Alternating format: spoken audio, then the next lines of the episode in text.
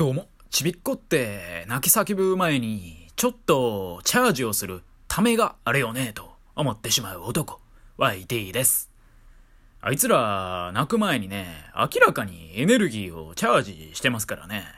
まあ、さながら、ポケモンでいうソーラービームみたいなもんですわ。えへへって笑ってる中で、なんかね、まああって、まあ悲しい出来事があるんですかね。で、そっからね、チャージして、泣き叫ぶっていう寸法ですよね。えう、うーん、えーみたいなね。その、うーんっていうのがね、まあ、チャージしてる時で、でもそのチャージしてる時に、ほっぺたをね、ブリってやれば、止めれる気がするんですけど、どうなんすかね。そこでね、ブリってやって、はってなって、止まるみたいな。そんな甘くないんすかね。そんなことしても、やはり不可避なんでしょうか。これね、いつか試してみたいなって思うものの、そんな機会ね、一生訪れないような気もするよね。はい。今日はですね、怒涛の挨拶15連発パート9っていう、そういうタイトルでいこうかなと思います。パート9ですよ。まあ、年内最後の挨拶シリーズということで、まあ、月1でね、挨拶会していて、で、今パート9なんで、まあ、3月から始めたんでしょうね。で、基本的にね、この挨拶会は、できるだけね、月の初めの方にね、あげてるんですよ。で、月のね、初めの方にやるのには、一応ね、私の中で意味はありまして、まあそれがね、まあ今月も頑張っていこうぜっていうね、超浅い理由なんですけどね。まあしかもね、その今月も頑張っていこうぜって思いでやってるならね、月の一発目であげろって話ですけどね。まあ、この配信ね、アップしてるの12月5日とかなんで、5日目に上げてどんなにすんねんってね、感じですよ。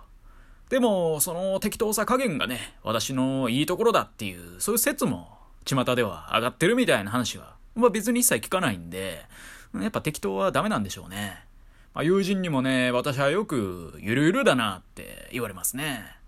まあそんな感じでね、2022年もね、完全に最終コーナーを回った雰囲気がビンビンに出てますよね。あと1ヶ月切ってますからね、2022年。まあかつてね、コーナーで差をつけろっていうのをね、歌い文句に一世を風靡した瞬足っていうね、ランニングシューズがありましたよね。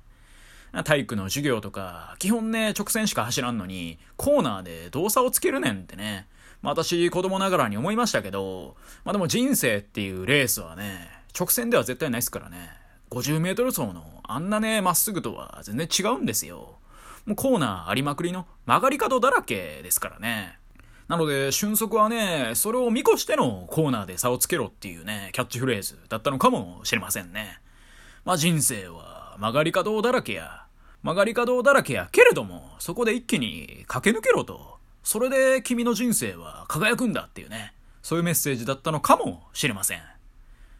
ていう感じでね、たまに世の中の出来事とか、まあ、人の発言とかをね、勝手にめちゃくちゃな解釈をするやつっているよね。でも一つ言えることはね、コーナーでもアクセルをね、踏んでいけるような人間でありたいですよね。あ、まあ、これあくまで比喩ですよ。まあ、実際にね、道端で走ってる時とか、車運転してる時にね、コーナーでアクセル踏んだら危ないんでね。まあ、それは気をつけようね。私も気をつけます。でも、アクセル踏む時は踏みます。あ、でもこれも比喩ですよ。ということで、行きましょうか。どうも、高校時代の担任は、毎日明日死ぬと思って後悔せずに生きろ。的なことをね、よく言う人だったんですけど、そんなにね、張り詰めて生きられないよね、と思ってしまっていた男、YT です。それは私もね、そこそこ頑張りますけど、そこそこサボったりもしますからね。まあもちろん明日死ぬってのが明確に分かってたら、さすがにね、一日中、まあ、だらだら YouTube 見て終わりにしたりとかしないですけど、たまにはね、そんな日があってもいいじゃないですか。ちなみに、その担任はね、卒業式の日に、黒板にデカデカと卒業おめでとうって書いてたんですけど、卒業の行の漢字をね、完全に間違えてて、まあ彼、国語教師だったんですけどね。どうも、高校生時代、受験期って、なんか、学校中にピリピリとした空気が漂ってたよねってことを思い出してしまった男、YT です。あの、圧倒的に鬱屈とした雰囲気、真面目な人ほど敏感に心を痛めてしまう、あのシーズン。私はもうなんかわかんないですけど、受験をね、完全に失敗したら、メキシコに高飛びするっていう計画を立ててた記憶がありますね。なんかね、メキシコって楽しそうじゃないですか。だから別にね、やらかしてもいいやっていうね、そんなメンタルでね、受験に挑めてた気がします。まあでもね、メキシコ行きにならなくて、本当に良かったと、今では心から思いますけどね。どうも、好きな映画って何って聞かれると、大抵の場合は、カッコつけバージョンで答えてしまう男、YT です。ああ、好きな映画か。まあね、クリストファー・ノーランが撮る映画が大体好きかな。メメントとか、インセプションとか、まあ最近のテネットとかも、まあまあ良かったかな。とかね、嘘ついちゃいますよね。本当はね、どんな内容か全く分かってないくせに。なんならね、上映中に途中で寝てもうたくせに。正直なことを言っちゃいますと、トム・ハンクスがね、出てるような映画が好きですね。どうも、結局のところ、腸活って何をすればいいのか、いまいちよくわかっていない男、YT です。まあ、腸内フローラを整えようやないかっていう、そういうことだと思うんですけど、まあ、どうすればね、私のフローラちゃんには安らぎを与えられるんでしょうか。もうね、フローラちゃんのことを考えると、気が気じゃなくて、フライドポテトでも作ってあげたらいいんかしらとかね、思っちゃいますね。っていうのはね、冗談なんで信じないでください。あなたのフローラちゃんには、ヨーグルトとかの乳酸菌あふれる食べ物や、納豆などの発酵食品、さらには食物繊維あふれる何かしらを与えてあげてください。そしたらね、彼女は花開くことでしょう。どうも、お酒との付き合いは慎重に行きたいよね、と思ってしまう男、YT です。私、日本酒での呼び方は割とこれいいですねって思うんですけど、ストロングゼロ、やつはね、これはいかんですよって初めて飲んだ時に思いましたね。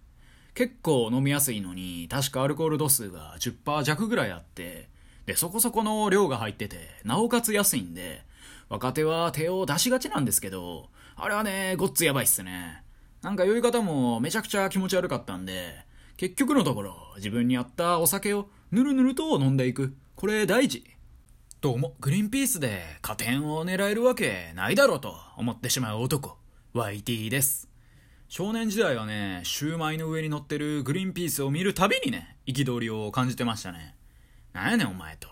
いや、もちろん食べるよ。食べるけれども、別にお前は主役じゃないからなと。完全に打足やし、余計なお世話やからなと。例えば、天津飯とか、チャーハンとかでも、グリーンピースってたまにね、入ってたりするじゃないですか。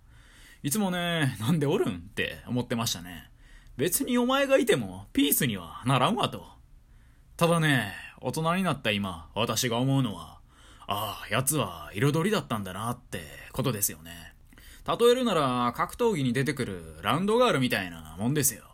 まあ、もしね、この配信を聞いてる方の中にね、ランドガールの方がいらっしゃいましたら、グリーンピースと一緒にしてすいません。どうも、人に優しく。していきたいよねと思ってしまう男 YT です優しさの定義うんぬんを偉そうに言うつもりは全くありませんけど自分なりのギブの気持ちそれ大事って感じですよね。まあ自己犠牲タイプだと搾取されて終わってしまう可能性もあるんでね。そこら辺はうまいことやりながらまあ自分自身をね大切にしながら生きていきたいもんですよね。どうも、つい先日、ちょっと洒落とるパン屋でクリームパンを数年ぶりに食べたんですけど、うますぎて感動を覚えた男、YT です。コンビニの菓子パンとかのクオリティじゃなくて、パン屋が本腰入れて作るクリームパンってやばくないっすか？カスタードのほのかな甘み、パンのふっくらもちもち具合、その二つが混ざり合うことによって生まれるマリアージュ。これはいいですね、としか言いようがないっすよね。どうも、人に嫌われるよりは好かれたいよね、と思ってしまう男、YT です。やっぱり嫌われてね、うん、気持ちいいとはならないですからね。ただ、それ以上に厳しいのは、一切関心を持ってもらえないことだったりするんですけどね。どうも、冷やし中華ってフルシーズンで戦えるポテンシャルがあるよね、と思ってしまう男、YT です。冷やし中華始めました。冷やし中華終わりました。って言うてますけども、いやいや、ずっとやってていいよと。あの、ハムと卵とキュウリとトマトが乗ってるベーシックなタイプの冷やし中華。さっぱりとした気分の時にぴったりですなっていう、そういう話で。まあ私、お店で冷やし中華なんて食べたことないですし、なんなら最後に冷やし中華食べたのなんて5年以上前ですし、まあそもそもね、今後冷やし中華食べる予定もないですけどね。で、どないやねんってね。どうも、感情の赴くままに動いてしまうと、大抵はろくなことにならないよね、と思ってしまう男、YT です。人間である以上、まあ、感情で判断しちゃう部分ってのは多分にありますよと。こいつ好き、こいつ嫌い、俺もう人間食べない、とかね、まあ、思っちゃうじゃないですか。ただ、そうなる前に、いつも、俺はクールだぜって、そう囁く、すまし顔の自分を心のど真ん中に座らしておく。これがね、大事なんじゃないかしらと思いますね。どうも、何かしらやらかしても、頭を丸めるつもりはない男、YT です。ただね、ハゲ散らかしたらスキンヘッドにしようかなと思ってますね。どうも、日常に潜む危険を、回避性を検定なるものがあれば、間違いなく一級を取れる自信がある男、YT です。行を怠るな、とね、ハンターハンターっていう漫画に出てくるとあるキャラクターも言うとるわけですよ。行、つまり目を凝らして、些細な動きに敏感になれよっていうね、そういうことなんですよ。なので、何気ない日常の危険を敏感に感じ取っていかなあかんな言うとりますけども精神で、私は今日も生きてます。どうも、ハッシュドビーフ、ハッシュドポテトのハッシュドってなんだよって思うと同時に、確かにあいつらに何か枕言葉をつけるなら、それはハッシュドだなとも思ってしまう男、YT です。ハッシュドの意味って何かしらと思って調べてみたら、ハッシュ、HASH が細かく切るっていうね、そういう意味らしいんですよ。なので、それに ED をつけて、ハッシュドにして受動体の形にしてるっていうね、そういうことなんでしょうね。ハッシュドポテトっていうね、料理自体は細かく刻んだポテトを揚げとるんで、まあ揚げてるなら、ハッシュドフライドポテトやないかっていうね、そういう感じもしますけどね。どうも、なんやかんやで、行けたら行くわ、と言ってしまう男、YT です。この、行けたら行くわっていうくだりって、基本関西人のノリなんですかね。どうなんでしょう。他にもよく言いそうなのは、遊べたら遊ぼうとかですかね。大体、会う約束系のやつに使えますし、その約束が果たされることは、まあ、90%以上ないことでしょう。まあ私の場合は行けたら行きますけどね。ということで、いかがだったでしょうか。まあグリーンピースはね、本当にいらねえよとしかね、思わないですね。マジでね、グリーンピース、誰への忖度で使ってるんだよってね、私は本気で思ってますね。もう私の心はね、どうあがいてもグリーンピースではピースにはなり得ないですよね。でもあのグリーンピースをペーストにしてポタージュ的な感じにしたらね、もしかしたらうまいのかもしれません。まあそんな料理もね、おしゃれ料理としてあるっぽいんでね。なので、作れたら作ろうかなと思いますね。はい。以上、YT でした。今日も聞いてくださり、どうもありがとうございました。